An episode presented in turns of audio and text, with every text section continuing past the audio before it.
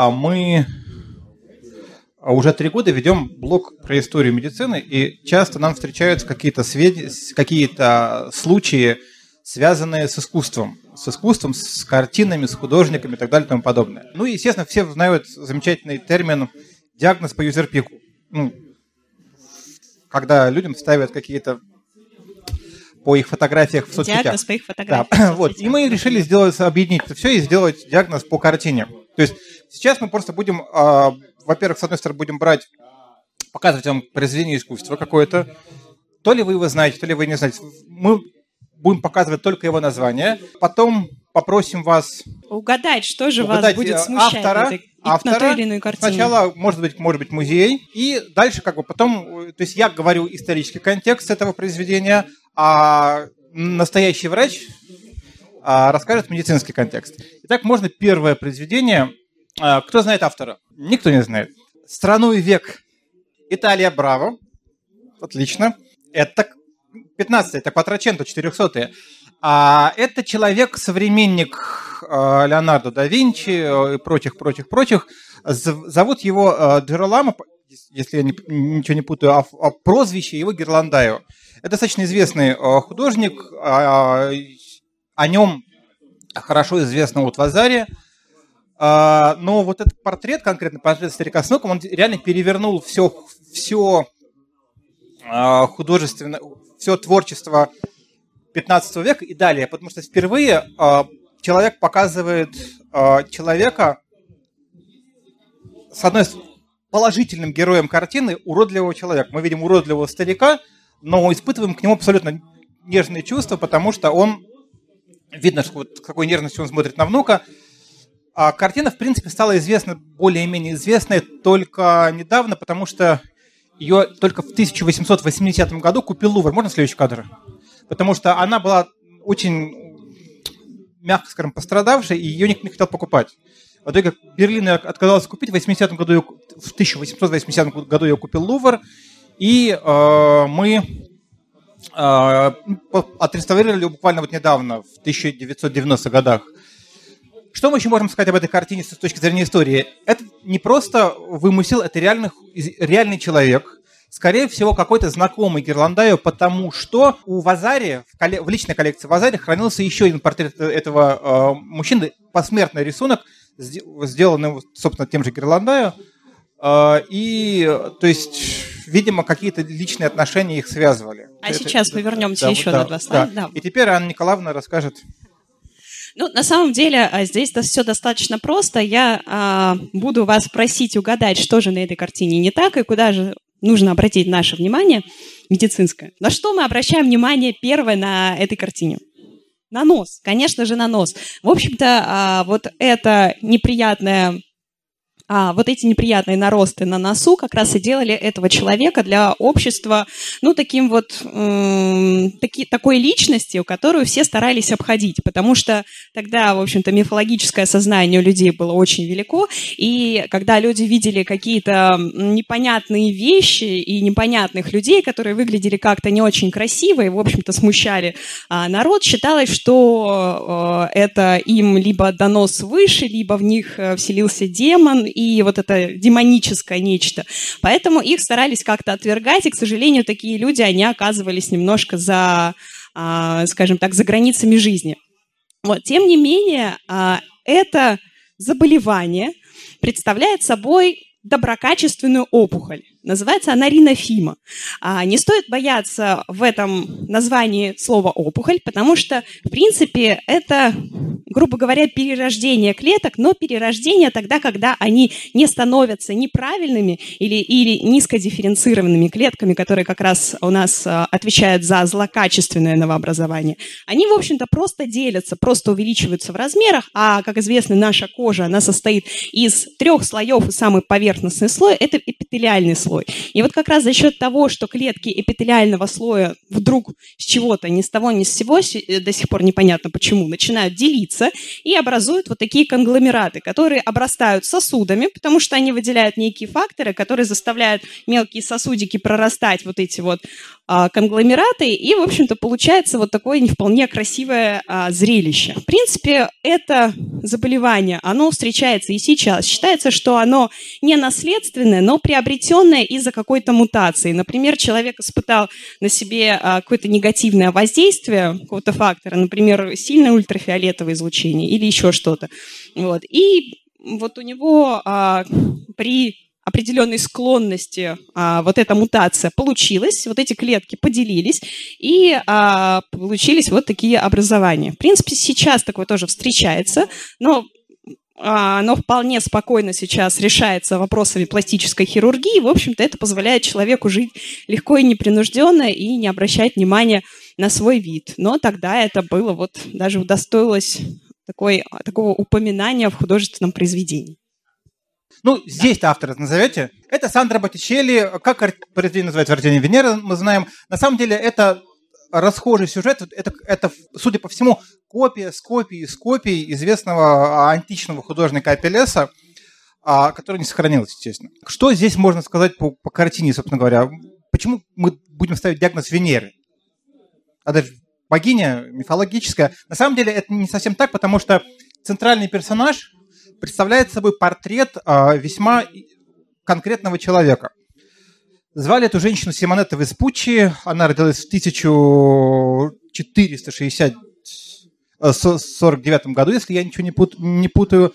В 16 лет была обручена с Марко Веспуччи, который был родственником того самого Америка Веспуччи, в честь которого назвали Америку. А, но сама была возлюбленной Джулиану Медичи, а, брата Лоренцо Медичи, правителя Флоренции. С этой же, это была самая красивая женщина Флоренции, про нее ее назвали, там, назвали бесподобная, беспримерная, прекрасная Симонетта, как угодно. И она изображена как минимум на пяти полотнах. Вот мы можно следующий кадр. Это тот же Боттичелли «Весна». Клеопатра а, другого автора и того же автора а, еще одна картина, изображающая мифологию. Все одна, одна, и та же персон... одна, одна и та же одна и та же, это Петра Козиму, а, и, и то была Петра Козиму, одна и та же женщина. Интересно, что а, Боттичелли изображает рождение, жизнь, там, рождение Венеры, весна, рождение природы, а Козимо изображает, а Пьетро Козимо изображает смерть, что Клеопатра перед смертью, можно на секундочку, да? Да. Вот видите, она тут змея, то есть вот прямо за мгновение до смерти, ну, как бы мифологическая смерть одной из персонажей греческой мифологии то же самое. А, в принципе, правильно, потому что ни один из этих портретов не является прижизненным. А, все они а, написаны через несколько лет после смерти. И вот про смерть мы поговорим сейчас подробнее. Можно вернуть на начало картины? На первую картину? Да, вот да, здесь. Вот сюда. И теперь здесь задание уже посложнее. Снова я вас попрошу внимательно изучить эту картину и а, угадать или посмотреть, что же вас здесь смущает и что здесь может смущать. Животом нет, так было модно, такие вот небольшие мягкие линии, очертания, тогда было очень модно и красиво, и вообще она считалась венцом красоты по, сложению, по телосложению именно. Что же тут может смущать? Вот на что внимание обращать, что в ней не так. Вот у нее безумно ну, красивое тело, да, красивая женщина, но что-то в этом теле все-таки вот плечи. Совершенно Бинго. правильно. Внимание на плечи, да. А, а что в этих плечах не так? Они слишком низкие и покатые, верно? Все правильно. В принципе, а, как предполагают исследователи, которые сейчас уже в наше время, по-моему, 90-е годы изучали, занимались тщательным изучением картины и тщательным а, изучением жизнеописания вот этой прекрасной Симонеты Веспуччи, они склоняются к тому, что умерла она от туберкулеза. А, в те времена туберкулез был крайне распространенной проблемой, которая буквально выкашивала половину городов. И, конечно, Флоренция с ее а, густонаселенными областями не была исключением. Естественно, ее тоже поражала эта болезнь, которая тогда в качестве эпидемии, эпидемии вот так распространялась. Вот. И, в принципе, не, неизвестно доподлинно, болела ли Симонетта Веспуччи именно легочной формой туберкулеза, но считается, предполагается, что вот эта покатость плеч как раз-таки связана именно с костной формой туберкулеза. А туберкулез – это такое страшное заболевание, которое, в принципе, не поражает только волосы и ногти. Все остальное, а, что у нас кровоснабжается, разделяется. Это пальцы, внутренние органы, а, кожа, мозг головной, половые органы, моче, мочевыводящие органы. Все, да, даже глаза. Они, в принципе, способны поражаться а, вот этим заболеванием. Его вызывает а, микобактерия туберкулезис, которая открыта знаменитым Кохом, она еще называется палочкой Коха. И, в общем-то, она сначала поражает легкие, через легкие она вторгается в кровеносную систему и способна распространяться абсолютно по всему организму, и от нее никакие органы не оказываются защищенным, к сожалению. Вот. И, в общем-то, а, как раз вот костная форма здесь, она выражена в том, что а, здесь поражены как, а, как мышечный аппарат, так и а, суставной аппарат, и связочный аппарат. Поэтому у нее плечо так сильно опущено, и за счет этого как раз а, вот а, в некотором плане даже вот такие непропорциональные черты тела. Сейчас, в общем-то, можно сказать, что, к сожалению, туберкулез остается такой очень тяжелой проблемой. Ежегодно заболевает более 10 миллионов людей, более полутора миллионов человек, к сожалению, умирает каждый год.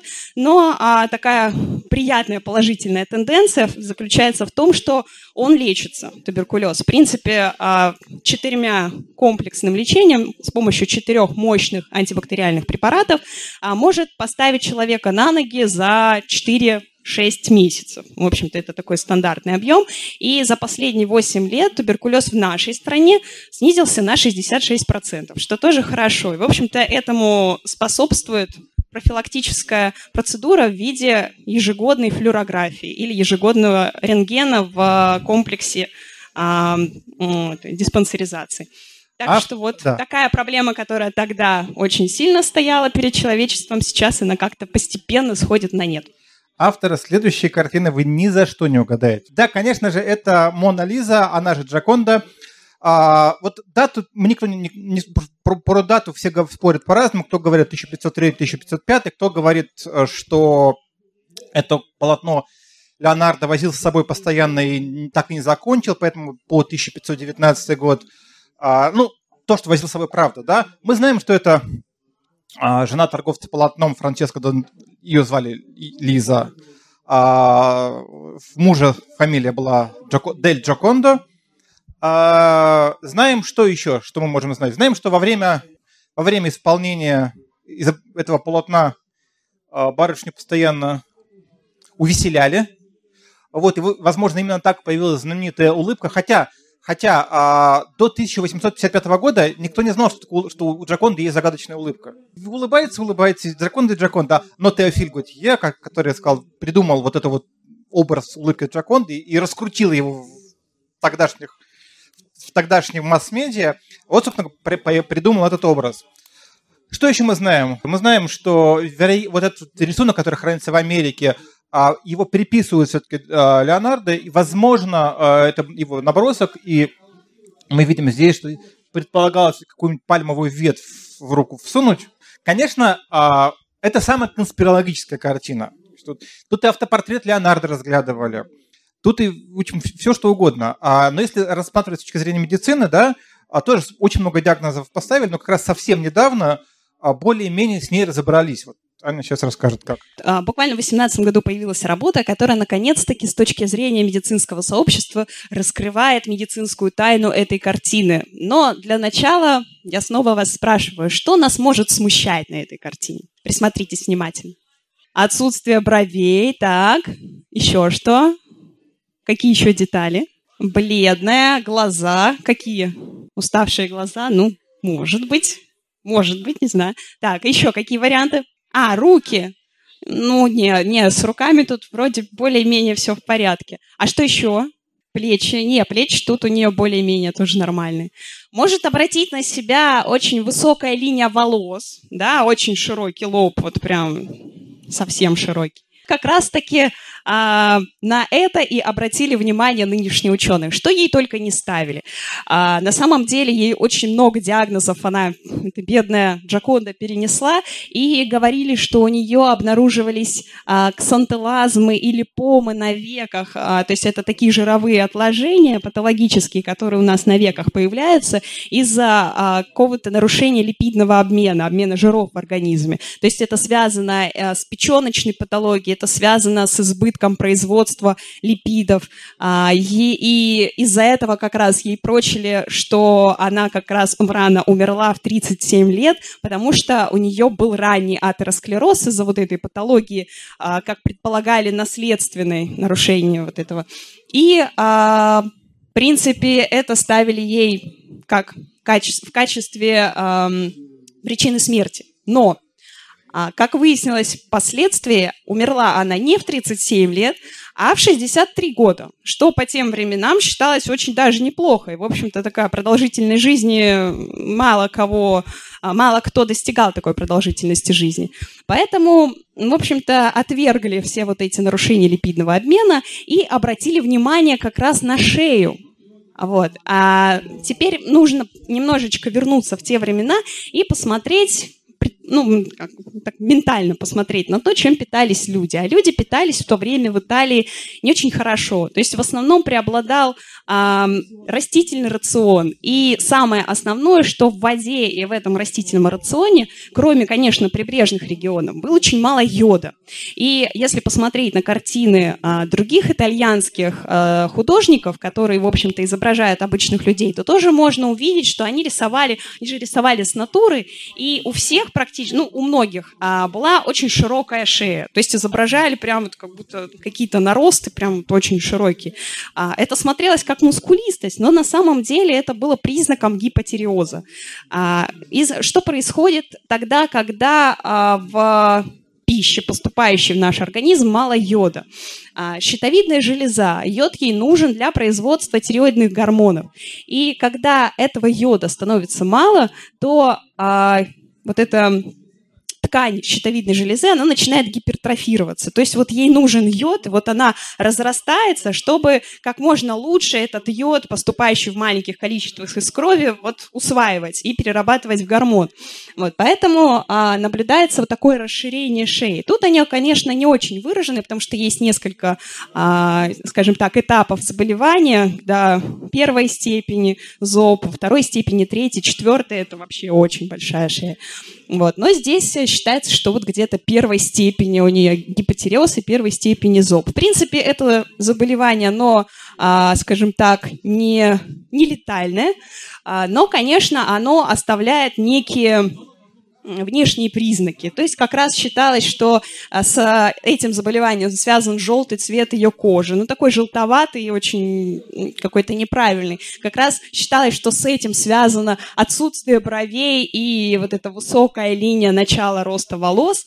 Вот. Но, тем не менее, есть и критики, которые утверждают, что, да что вы говорите, ну, желтая кожа, ну, кто же ее так рисовал? Наверняка она была нормального а, телесного оттенка, но просто с течением времени краски потеряли свои свойства, и поэтому приобрелся такой желтый оттенок. Бровей не было, потому что это было модно тогда, ну и, соответственно, вот эта линия роста волос тоже потому, что было модно. Да, да, да, да.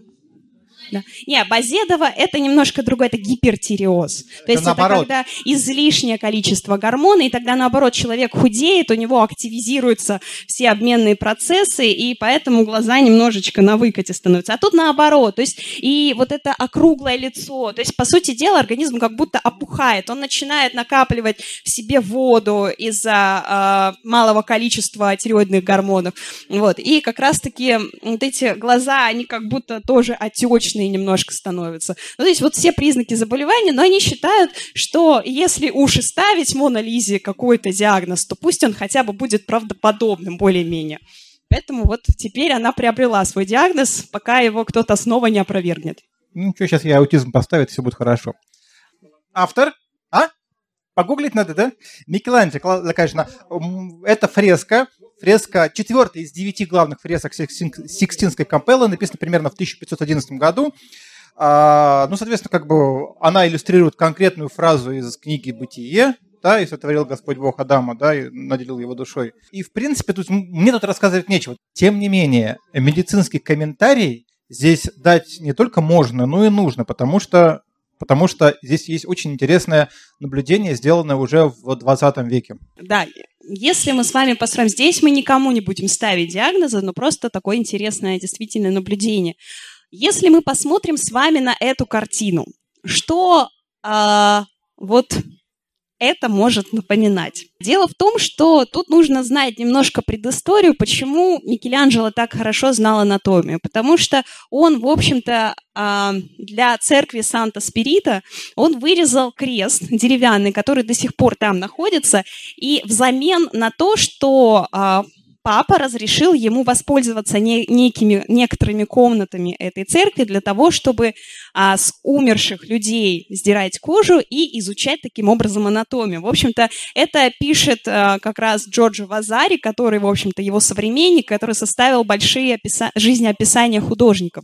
И как раз-таки он м, весьма был осведомлен в этой всей ситуации. А, за счет этого, в общем-то, Микеланджело придал а, вот этой фреске очень глубокий смысл. То есть тут он пишет, что, в общем-то, Бог здесь есть, да, и Адам, он уже вполне себе сформирован. Но вот через вот это касание, через синапс, можно так сказать, Бог наделяет Адама а, неким высшим разумом, с помощью которого Адам будет, э, может э, жить и сможет в состоянии что-то творить на этом, в этом мире. И, в общем-то, сможет он творить как раз с помощью мозга. А как раз к этой идее пришел в 1990 году врач-гинеколог, несмотря ни на что, Фрэнк Лин, Фрэнк Лин Мешбергер – который, в общем-то, написал такую интересную статью, где взял прореси из а, атласа, анатомического атласа Фрэнка Неттера, то есть это очень известный художник, который художник, врач, анатом, который, в общем-то, нарисовал э, все наше тело практически и прекрасные атласы на этот свет произвел, которые сейчас помогают большинству студентов учить анатомию. Вот, и посмотрите, первое и третье и вторая, четвертая, они очень похожи между собой. Это прориси, просто вот такие. Как вы думаете, с какой стороны получается с вас слева или справа, э, слева или справа от вас находится прорезь из атласа Неттера, а с какой стороны прорезь с картины, ну, точнее, с фрески? Как вы думаете, вот а, слева от вас, да, что это будет? Прорезь откуда? Атлас, Соответственно, вот это с фрески, да. А, собственно, как говорится, найдите 10 отличий. Очень а, большие, очень, большая, очень большое сходство обнаружил этот ученый. А вот посмотрите, он считал, что вот это полотно, оно напоминает собой твердую оболочку мозга. То есть у мозга есть три оболочки. Твердая, мягкая и паутинная. Мягкая оболочка, она окутывает весь мозг, заходя во все борозды и окутывая все извилины. А паутинная оболочка находится с, ну, с внешней стороны над мягкой оболочкой и покрывает все твердая оболочка мозга. Все эти оболочки обеспечивают как питание мозга сосудами, так и его защиту от внешних воздействий и амортизирующую функцию для того, чтобы мозг нормально ну, не бился, грубо говоря, об черепную коробку, ну и, в общем-то, массу других функций выполняет. Теперь, если присмотреться, то вот по вот этой линии, по вдоль ангела, вдоль руки Бога через его плечи и вот так вдоль по ангелу можно найти а, поясную извилину. То есть поясную – это если мы будем мозг рассматривать с боку в разрезанном виде. Да, то есть вот, вот, здесь, вот здесь, если представить, можно прорезь обратно. Вот если представить, вот она, вот эта поясная извилина, а вот здесь а, борозды, которые как раз-таки отделяют между собой лобную долю, теменную долю, затылочную долю между собой. Можно обратно на картину. Теперь, если мы присмотримся, то вот эта нога, она будет нам напоминать, вот эта нога ангела нижнего, она будет напоминать переход спинного мозга в продолговатый мозг, дальше в средний мозг, в мост и дальше в промежуточный мозг и в большое полушарие. Вот, очень напоминает, согласитесь, да, можно снова вернуть. Вот, вот, вот если это прорезь по атласу, вот она как раз, вот это все, это называется ствол мозга сам по себе в общем. Вот, и вот это очень напоминает ствол мозга. Теперь снова на картину.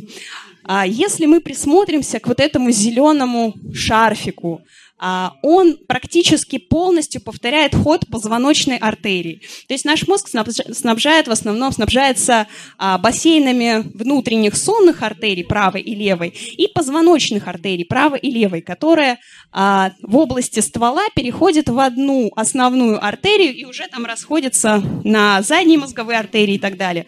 Вот. И вот это именно а, изгиб вот этот, он повторяет изгиб позвоночной артерии перед входом в череп.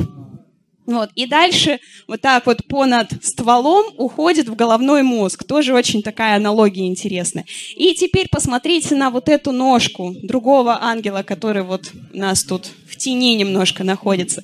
Если присмотреться, то у всех ангелов, в общем-то, и у Адама в том числе, у них пять пальцев прорисовано, да? Здесь мы видим, что у нас нет такой точной прорисовки, прорисовано всего лишь две области. И это нам а, ну, дает аналогию на гипофиз. Гипофиз у нас в основном, конечно, со мной сейчас гистологи поспорят, которые считают, что гипофиз разделяется на три области, но вот анатомически он в основном делится на две. То есть аденогипофиз – передняя часть гипофиза, и нейрогипофиз – задняя часть гипофиза. И здесь как раз вот гипофиз лежит в гипофизарной ямке в турецком седле, и очень тоже хорошо его можно различить. И опять же, вот это колено, которое, которое, ну вот другая нога, которая вот так вот изогнута, оно напоминает нам зрительный перекрест и превращение зрительного нерва в зрительный тракт, который уходит вот туда дальше. Можно еще раз на прорезь. Вот, посмотрите, вот здесь вот эта гипофизарная ямка, и вот здесь. И вот здесь как раз зрительный тракт, который у нас оказывается пересеченным, потому что нас, наш мозг рассечен как бы на две части. Вот. Таким образом, а, Микеланджело как раз-таки говорит, что основное божественной, основным, основной божественной сутью Адама наделяет именно не, не тело и дух, да, а вот именно мозг. И мозг, он ответственен, в общем-то, за все человеческие выходки. Следующую картину вы узнаете наверняка. Знаете, нет? Автор не знаете, да? Конкретно это произведение, которое всего лишь одно из 45 его полотен, а, до сих пор спорят об авторстве, то есть принадлежит оно его кисти или не принадлежит. Тем не менее, а, автор старший, его называли Мужицким, Питер Брейгель, старший Мужицкий, который отказывался писать на заказ, писал исключительно только с натуры, как бы то, что видит. А, прожил он, кстати, на самом деле очень мало, как ни странно, вот его автопортрет. А при, этом, при всем этом, его и его, есть еще один портрет, его тоже он достаточно старый, но реально он прожил максимум 44 года, или 39, или 44 года. Картина, которая называется «Зевакой», а, она приписана, как бы вот э, спорная атрибуция, тем не менее она сейчас а, скорее все-таки принадлежит, считает принадлежащей его кисти. И здесь мы видим на самом деле реальный конкретный медицинский синдром, который уже в 70-е годы получил название синдром Брейгеля. А вот в чем он заключается, сейчас Аня расскажет. А что здесь, а, на что здесь можно обратить внимание? Ну, конечно же, на зевок. Да, смотря на эту картину, прям аж так и хочется зевнуть. Но, тем не менее, а, как считают неврологи, которые видят вот в этом всем патологический симптом, а что это за патологический симптом? Это гиперкинез, то есть это движение насильственное, которое человек на самом деле не хочет производить. И называется а, вот конкретно вот это проявление ротолицевой дистонии. Дистония это вообще такие, это комплекс а, синдромов, комплекс заболеваний, который включает в себя нарушение напряжения мышц. И при этом а, мышцы просто спазмируются. Конкретно вот эта ротолицевая дистония, она а, относится к первичным, э, к первичным дистониям, то есть происходящим ни с того ни с сего вот внезапно просто так. И непонятно почему.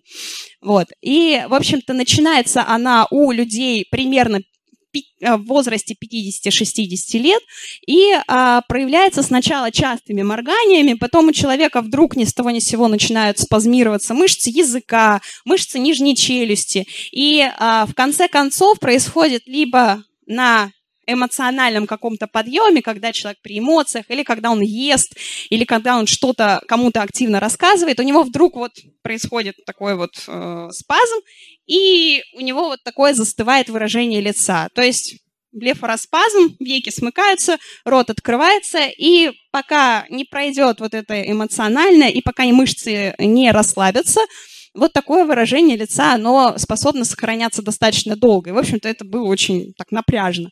Сейчас, в общем-то, это есть, оно имеет место, такие признаки, но они лечатся очень хорошо.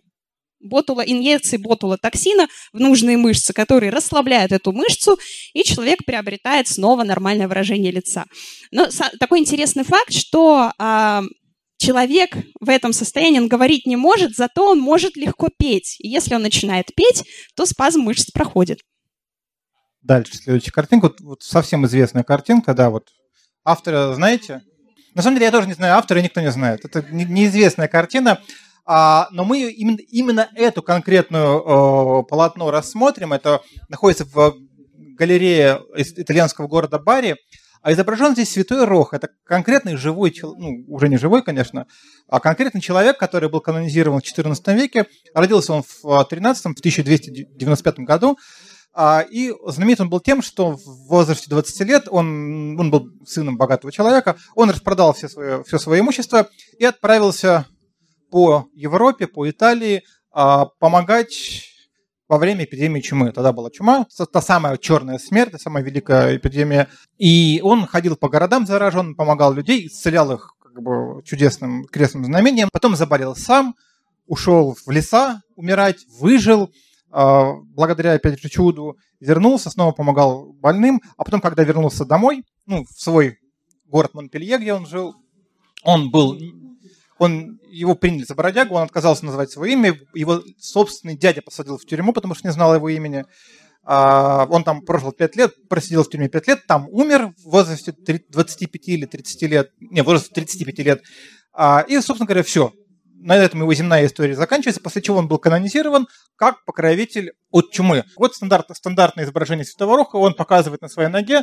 бубон чумной, да, и он очень много где вот, вот это просто э, миниатюра, можно следующий кадр, вот тут Святой Рох в Праге, тоже вот видите бубон, да, но вернемся к предыдущей картинке, да, Здесь что-то с Бубоном не так. В общем-то, а, шли долго споры, что же это такое у него выделяется из ноги. Гной ли это? Но а, все-таки эксперты, посовещавшись, это уже произошло в наше время, а, решили, что это никакой не гной, а на самом деле это червь. А называется это заболевание дракункулез. А, это ришта, это такие, а, в общем, это такое заболевание, когда человека поражают вот паразиты, которые, в общем-то, у него в организме развиваются, живут и производят потомство. То есть а, человек для них становится основным хозяином. Почему а, эта патология развивается? В общем-то, это патология грязной воды. А вот эти личинки, они размножаются в водной, точнее, они растут в водной сфере, и их промежуточным хозяином становятся рачки, которые обитают, микрорачки. Поэтому, в общем-то, для того, чтобы продолжить жизненный цикл, этой риште нужно попасть в воду, чтобы она туда выпустила свои личинки. Эти личинки там прекрасно себя чувствуют, размножаются, растут в этих рачках, и потом эти рачки оказываются заглоченными людьми, которые пьют такую грязную стоячую воду из стоячего водоема. Поэтому это заболевание очень долго, даже в 1986 году насчитывалось 3,5 миллиона случаев заражения. И оно поражало в основном африканские страны и а, страны Южной Америки, потому что это, в общем-то, характерно для таких вот теплых регионов. Вот он жизненный цикл а, вот этой ришты. В общем-то, он, он попадает, вот эти личинки, они попадают в желудочно-кишечную систему человека. Там особи, а, которые оказываются вместе, женская и мужская, они спариваются, потом мужская особь умирает, а женская особь приходит в подкожную жировую клетчатку человека, в основном на ногах, ну, может быть, и на руках. То есть а, туда, где ей будет оптимально расти и где она будет оптимально питаться. Ну, а питаться, соответственно, подкожная жировая клетчатка, что же может быть лучше. Вот. И когда а, она сформирована, и ей нужно, а, в общем-то, выделить личинок, то есть вот весь процесс роста в подкожной жировой клетчатке, ну, сопровождается просто очень острой болью, жгучей болью, невероятной. Поэтому дракункулез еще вот маленькие дракончики. То есть вот э, как, как будто жгут маленькие дракончики.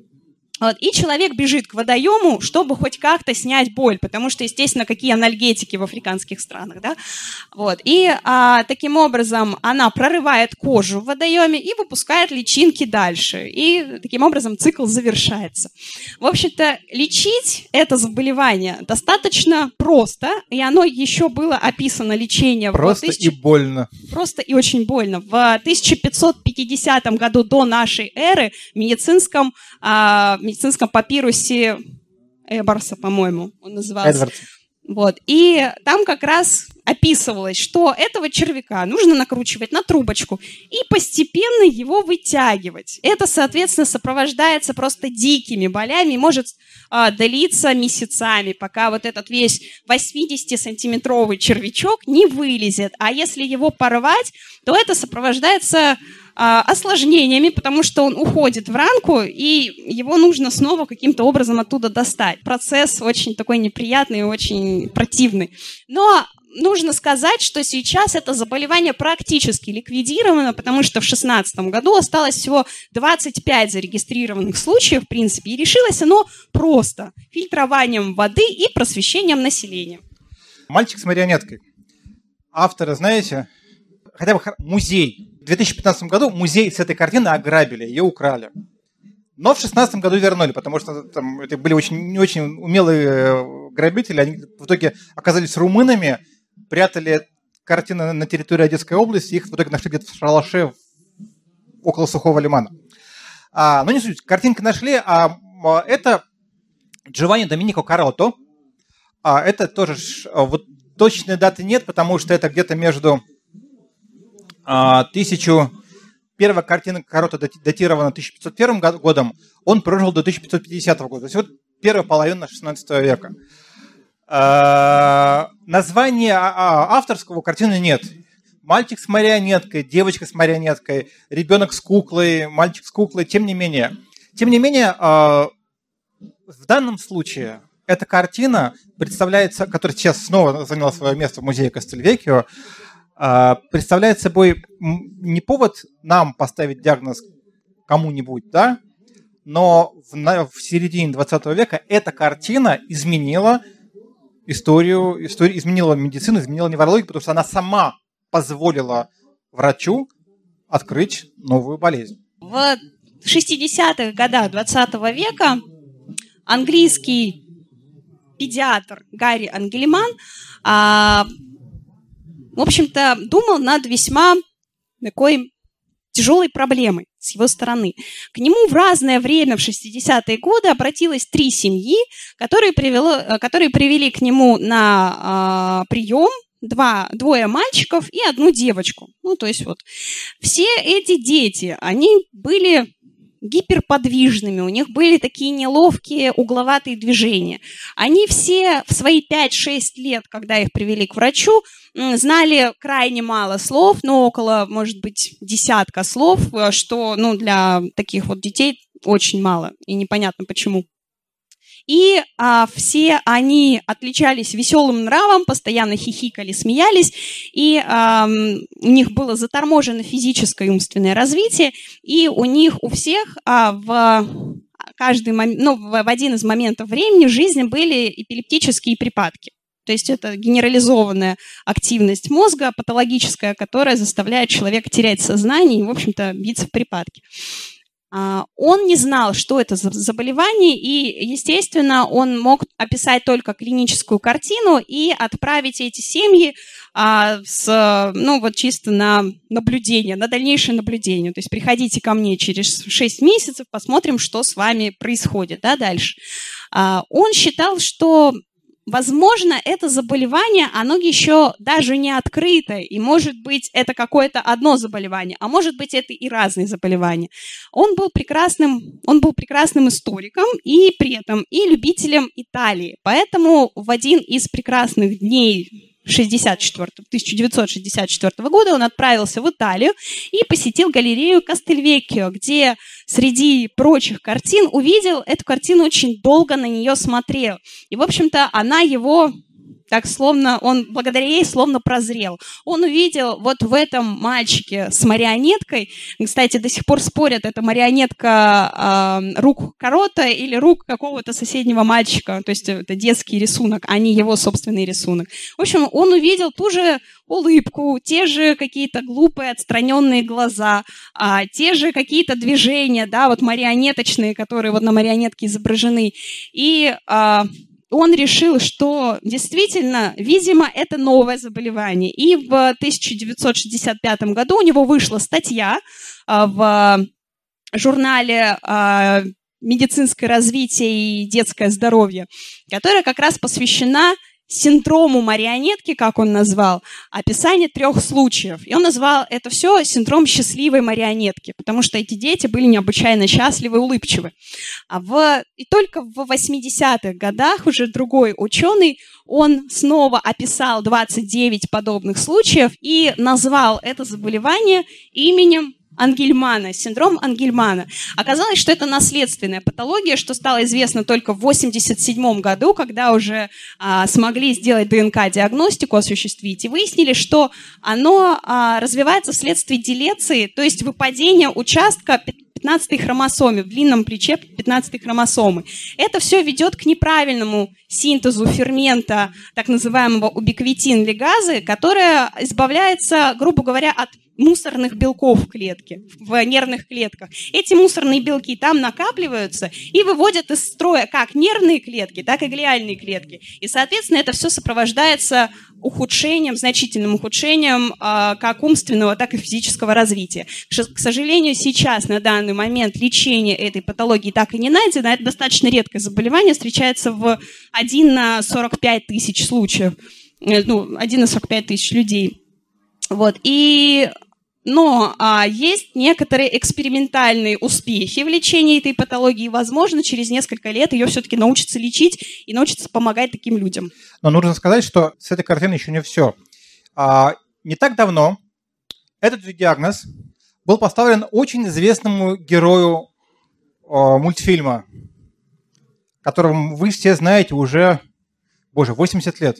Кому? Кому? Как вы думаете? Нет, не Пиноккио тоже молчаливый, улыбчивый, дерганный, такой вот глуп, глупый герой. Не разговаривающий. Не разговаривающий. Да. А все его братья разговаривают. Вы все его прекрасно знаете, этого героя.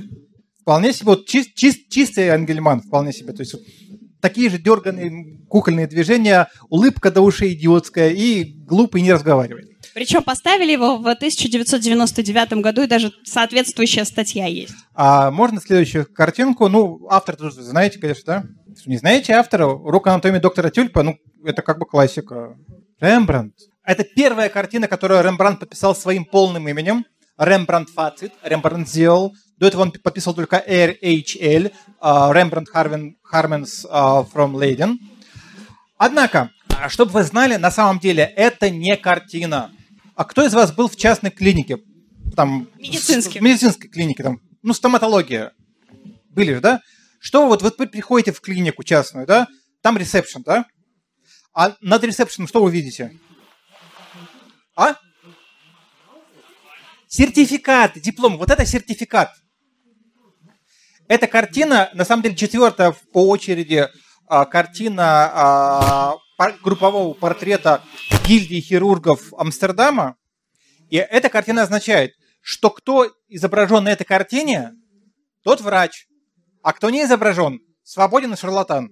Да, конечно, Рембрандт внес в эту картину очень много настоящего художества. Можно следующий кадр? Вот предыдущий портрет, видите, ну, это, это, только вот, это постановочная групповая фотография. А здесь вот нормальное, реальное вскрытие, люди, и людям интересно, что происходит. При этом, да, при этом это портрет рисовалось с натуры, это публичное вскрытие, а, которое делалось время от времени, когда выпадался хороший труп, то есть, ну, хороший преступник, его можно было казнить, казнили, потом как бы несколько дней происходило вскрытие, а, в котором принимали участие вот эти вот люди, уважаемые, а смотрели дальше вот с другой стороны, помимо Рембранта, там еще были э, другие врачи, студенты, медики и просто уважаемые люди города, потому что для людей, уважаемых людей города Амстердам, это было важное событие, как вот у нас сейчас гик-пикник.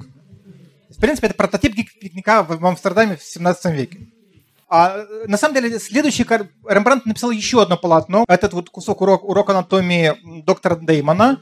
И интересно, что дальше, дальше, после этого был еще следующая глава, был э, доктор Фредерик Рюиш. Один портрет урок анатомии Фредерика Рюиша, можно второй. Вот второй. Вот эти два, и вот эти вот картины уже имеют отношение, прямое отношение к нам, к России. Потому что в 1600, кажется, 89 что ли, году или 99-м, нет, в 89-м, когда молодой э, артиллист Петр Михайлов, более известный как Петр Первый, посетил Европу, он зашел к, в гости к доктору Рюишу и так зафанател с медицины, с хирургии, что сам захотел стать врачом. А Петр Первый в итоге потом он рвал зубы своим подчиненным, лечил им водянку хирургически. Успешно, не успешно, это другой вопрос. Но современники говорят, что, в принципе, если бы Петр не стал императором, ну, царем, он бы стал очень классным хирургом. Как бы. У него было, было все к этому лежало. Он изучал анатомию очень качественно. А, он потом сам себе даже делал операцию как бы в конце жизни. Ну, это, это отдельная история, мы про это в своей книжке писали когда-то. А, важно, что когда Рюиш, уже совсем старенький, ушел на покой, ему захотелось остаток жизни провести в достатке, в богатстве и в тишине, он решил распродать свою лучшую в Европе анатомическую коллекцию. Купил ее Петр I. И так появился, появилась кунсткамера.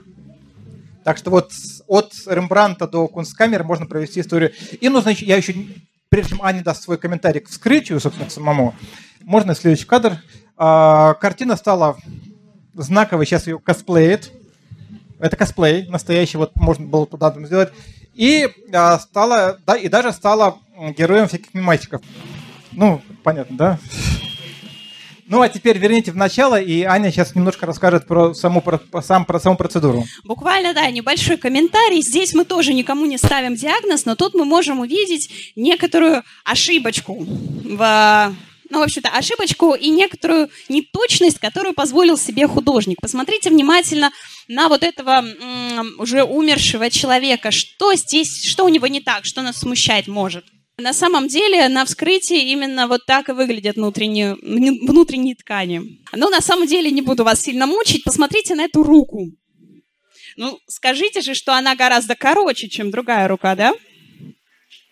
Если присмотреться. То есть она непропорционально короткая. В общем-то, это нас отсылает к истории этого человека. Его звали Андриан Андреас. И был он заядлым вором. Вором в законе, можно так сказать. Он постоянно воровал, его постоянно сажали в тюрьму, он сбегал. И так э, пока его не эм, наказали, и пока ему не отрубили руку. Но затем он покусился на одного очень высокопоставленного человека. В общем-то, его опять словили и приговорили к смертной казни, после чего он и попал, в общем-то, на стол к доктору Тульпу. Но а, когда Рембрандт э, создал это полотно, отдал его заказчику, заказчик возмутился. А что это у нас труп, в общем без руки? Ну как так? Ну, нам вот это вот, это официальный документ, нам его, значит, представлять, а тут труп без руки. Ну как такое возможно? Добавьте, пожалуйста, руку. И Рембрандт, в общем-то, по памяти кое-как воспроизвел эту руку, которая немножечко потеряла в пропорциях. Ну и также, если бы здесь стоял патологоанатом, он бы обратил внимание на то, что как-то не, неправильно вскрытие идет. Сразу видно, что это постановочное вскрытие, а не настоящее, потому что обычно вскрытие начинает с брюшной полости, потом только переходит к конечностям и в самую последнюю очередь смотрят головной мозг. Тут главный вопрос, А или О? Правильно. Это э, Моне, Клод Моне, а, любимый художник Томаса Крауна, как вы знаете, да, вот в, кино, в фильме «Афера Томаса Крауна» он для развлечения тырил Эдуарда Мане, а сам любил Клода Моне. А, а важно, важно другое. А важно, что Клод Моне, несмотря не то, что, помимо того, что был одним из классиков импрессионизма, а, вот по этой картине, я не знаю точно года, хотя говорят, что около 1915 года, но по этой картине можно точно сказать, что она написана после 1911 года. Те же водные лилии, написанные сильно раньше. Даже если не говорить про общую гамму, да, мы видим, что здесь лилии водные почему-то стали фиолетовыми, а там они вполне себе белые. И, и тому есть вполне себе реальное медицинское объяснение, про которое расскажет Аня. Если а, посмотреть на позднее творчество Монету, мы замечаем, что у него а, действительно гамма цветовая его полотен сместилась прям сильно в сине-фиолетовые оттенки. Благодаря чему, возвращаясь к его жизни, если посмотреть на его жизнь, то можно понять, что в старости, а, как раз вот, на который приходится поздний период его творчества, а, он стал сильно сдавать в зрение, развелась у него катаракта, то есть помутнение хрусталиков, причем в обоих глазах.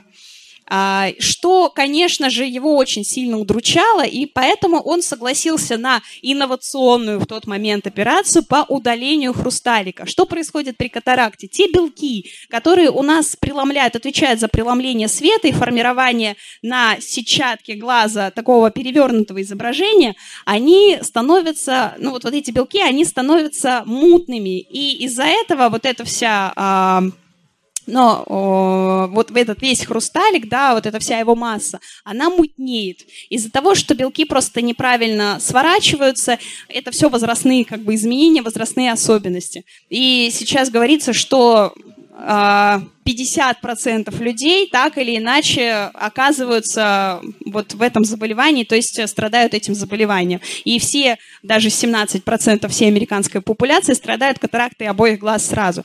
Вот. Но тем не менее, тогда э, лечили так вот радикально, просто удаляли хрусталик, но После этой операции Мане восстановился, все хорошо, но он приобрел суперспособность. И эта суперспособность заключалась в том, что он начал видеть цвета ультрафиолетового спектра, которые обычный глаз не воспринимает. Сейчас до сих пор споры, что эта ситуация уникальная, и почему она образовалась. Считается, что не до конца удалили хрусталик, вот, и вот эти кусочки, которые остались, они таким образом меняли свет, что человек просто на, на, начинал вот эти волны ультрафиолетовые тоже замечать. Ну, то есть они, поэтому... они преломляли, э, меняли длину ультрафиолета так, что она как раз оказалась способна взаимодействовать волны, с, да. а, сетчаткой. сетчаткой. И сетчатка воспринимала эту часть спектра как вот си- сине-фиолетовую. Поэтому вот тако, такая особенность творчества. Здесь, что сказать, Кандинский, Кандинский, таких полотен у него достаточно много, острые звуки, контрастные звуки, и как раз вот это позволяет нам поставить ему в данном случае не диагноз, это не заболевание ни в коем случае, тем не менее а, позволяет говорить о некой его особенности работы головного мозга нашего художника, который расскажет Аня.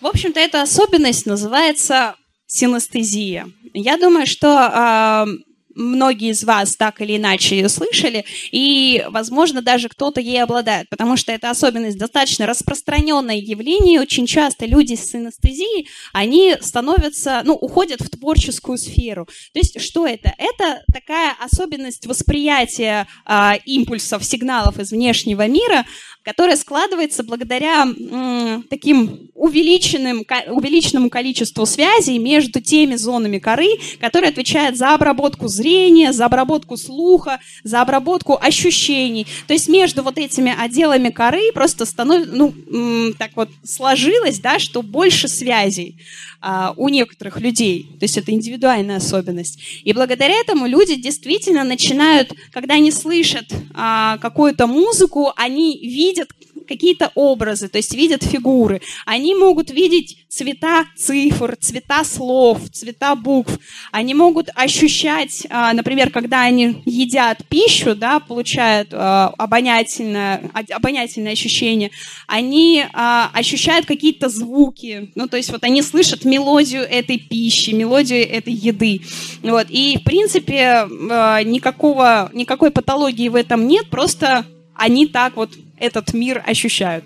История знает очень много творческих личностей, в том числе это и Набоков. В общем-то, Или тоже, Скрябин. тоже обладал э, вот такой особенностью, которая позволила им скрасить их творчество и сделать это творчество уникальным. Ну, вот это вот знать надо бы, конечно. Самая известная классическая картина американского искусства. Эпохи до Энди Уорхола. Тоже Энди, кстати. Эндрю, Энди.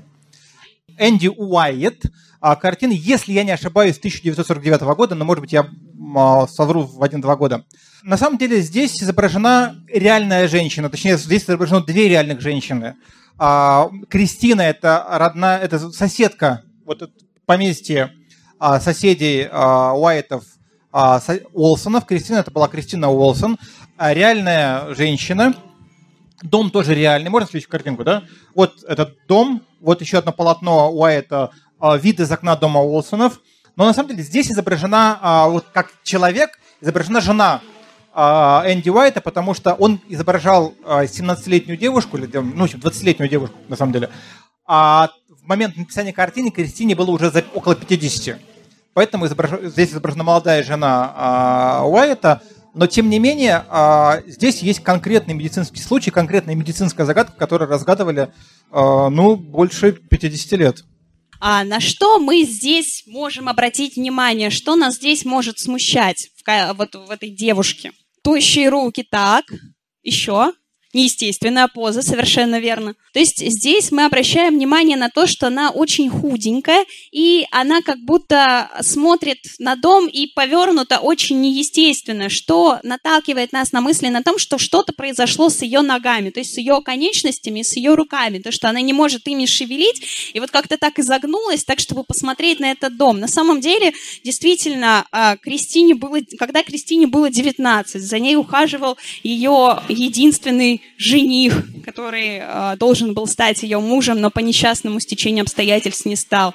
Но уже в, в ее 19 лет, как она писала сама, она могла запрягать коней, управлять повозкой, бегать э, по лугам и, в общем-то, всячески веселиться. Но уже в 26 лет она не могла сделать нескольких шагов без помощи кого-то. То есть она очень сильно сдала. У нее появилась крайне выраженная слабость в мышцах, э, в ног. Она перестала э, практически перестала чувствовать ногами что-либо, но все равно не сдавалась и буквально до последних лет своей жизни не желала садиться в коляску, в инвалидную, и все-таки с помощью своих э, помощников как-то передвигалась по дому сама, ну или с помощью палочки. Вот. Ей долго пытались поставить диагноз, и даже в Нью-Йоркской галерее, где эта картина находится, а, экскурсоводы говорят о том, что она страдала полиомиелитом, то есть это заболевание, которое поражает а, спиной мозг. Но на самом деле не Или так. рассеянным склерозом. Или рассеянным склерозом, да. Даже, по-моему, боковой амиотрофический склероз ей ставили, который вдруг ни с того ни с сего остановился, и вот она с ним прожила. Но это все не то. И на одном замечательном событии, про которое Алексей еще скажет, ей поставили наконец-таки настоящий диагноз. А поставили ей болезнь Шарко Мари Тута. Что это за заболевание? Это генетическая патология, а, которая поражает периферические нервы. То есть это периферическая мотосенсорная нейропатия, когда болеют нервы, причем как моторные, потому что у нас отдельно моторные нервы отвечают за все движения, а сенсорные нервы у нас отвечают за чувствительность. А, и при этом заболевания как раз-таки они страдают. Почему? Потому что развивается, а, есть это генетическая такая наследственная мутация, которая передается из поколения в поколение, и связана она с тем, что а, страдает один из генов митохондриальных в нервных клетках и в клетках глиальных есть такие митохондрии, которые, в общем-то, чтобы нормально клетки функционировали, должны передвигаться из тела в аксон. То есть э, аксоны могут порой достигать до одного метра в длину. И вы представляете, маленькая клеточка, и чтобы вот так вот, а, чтобы ее все части нормально функционировали, митохондрии, энергетические центры, они должны вот как бы мигрировать нормально в аксональный ну, в то, где аксон соприкасается с другой клеткой и передает сигнал. А, и при этом заболевании этот транспорт страдает, митохондрии получаются неправильные, они накапливаются, скапливаются в глыбки, и, соответственно, клетки гибнут. Причем гибнут как нейроны, так и швановские клетки. Они у нас находятся тоже в периферической нервной системе, в руках и ногах.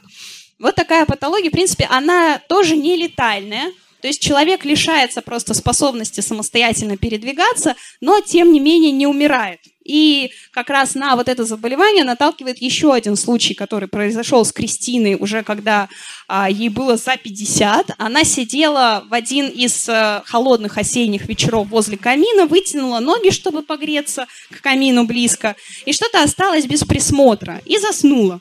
Когда, а, в общем-то, человек, который за ней присматривал, вернулся, он увидел, что огонь перекинулся на ее ноги, то есть она так близко их э, подсунула к огню, что он перекинулся на ноги. В общем-то, ее э, госпитализировали в больницу с ожогами третьей степени. При этом она даже не проснулась. То есть она ничего не ощущала совершенно. Э, и надо сказать, что как бы как вообще вот этот диагноз был поставлен.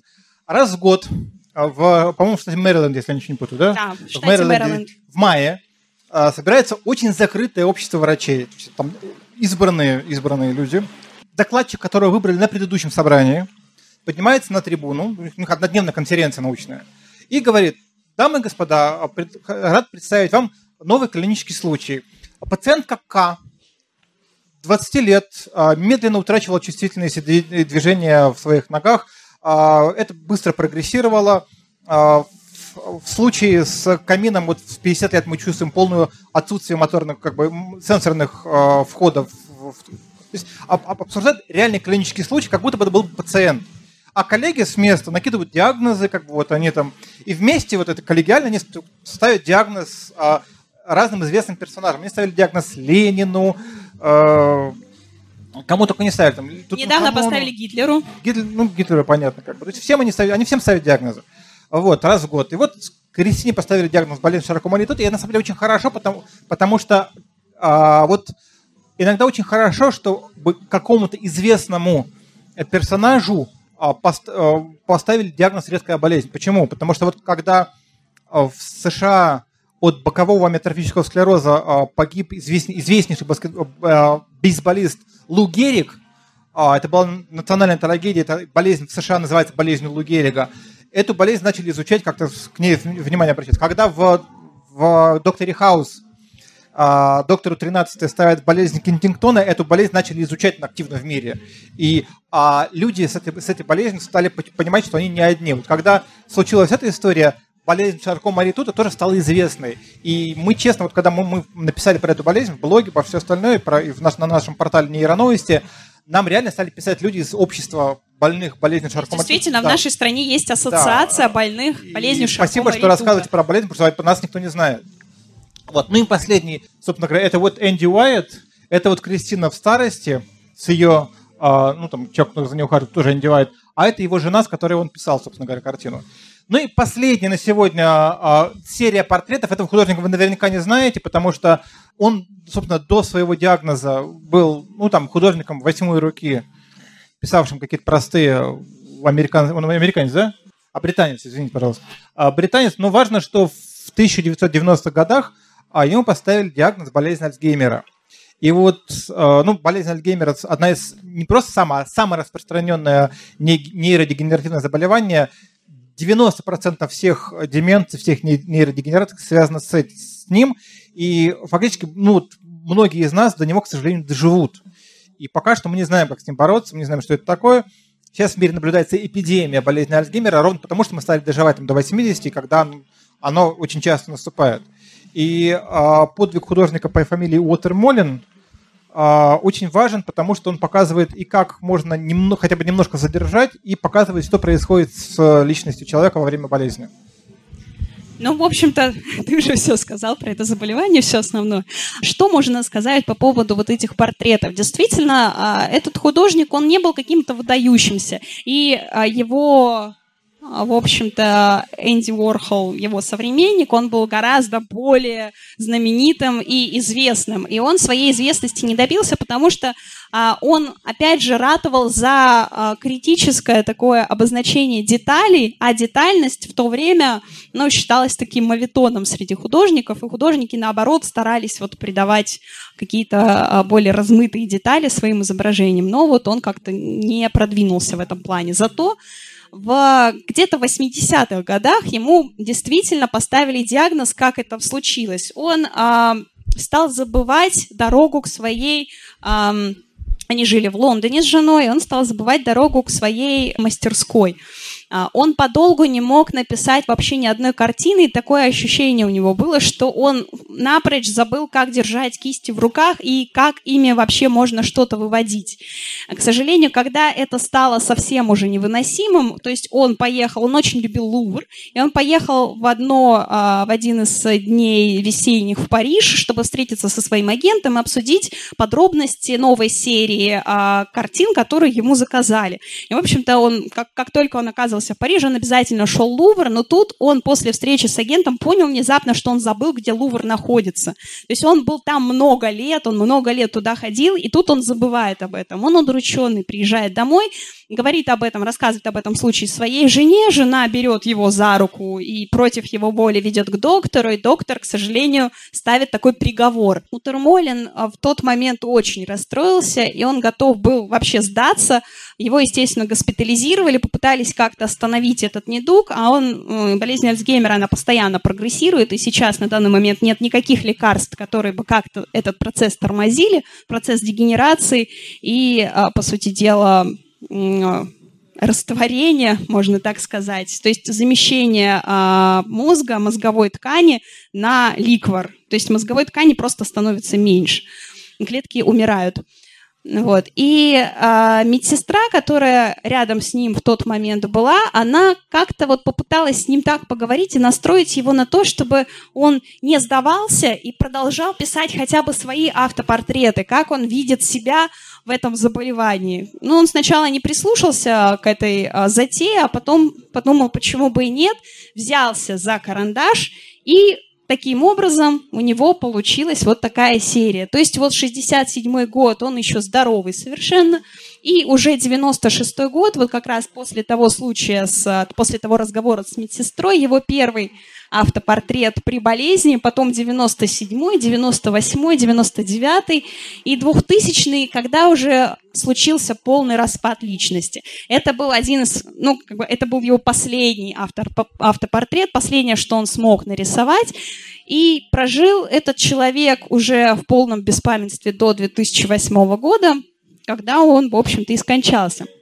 Но а, таким образом медицина и, в общем-то, история искусства, она обогатилась таким уникальным опытом, которое позволило отобразить, что происходит с личностью человека через его вот это собственное ну, восприятие себя, как вот личность постепенно разваливается, как меняются восприятия цветов, восприятие форм и так далее и тому подобное. И, в общем-то, этот его а, вот а, его опыт, он позволил ему немножко дольше пробыть в сознании, и благодаря его опыту родилась а, терапия искусством. И с тех пор сейчас при больницах стараются, особенно в Европе, в Америке, стараются открывать кружки по искусству, кружки по танцам, чтобы как-то реабилитировать этих больных и, в общем-то, возвращать им хоть какое-то подобие качества жизни.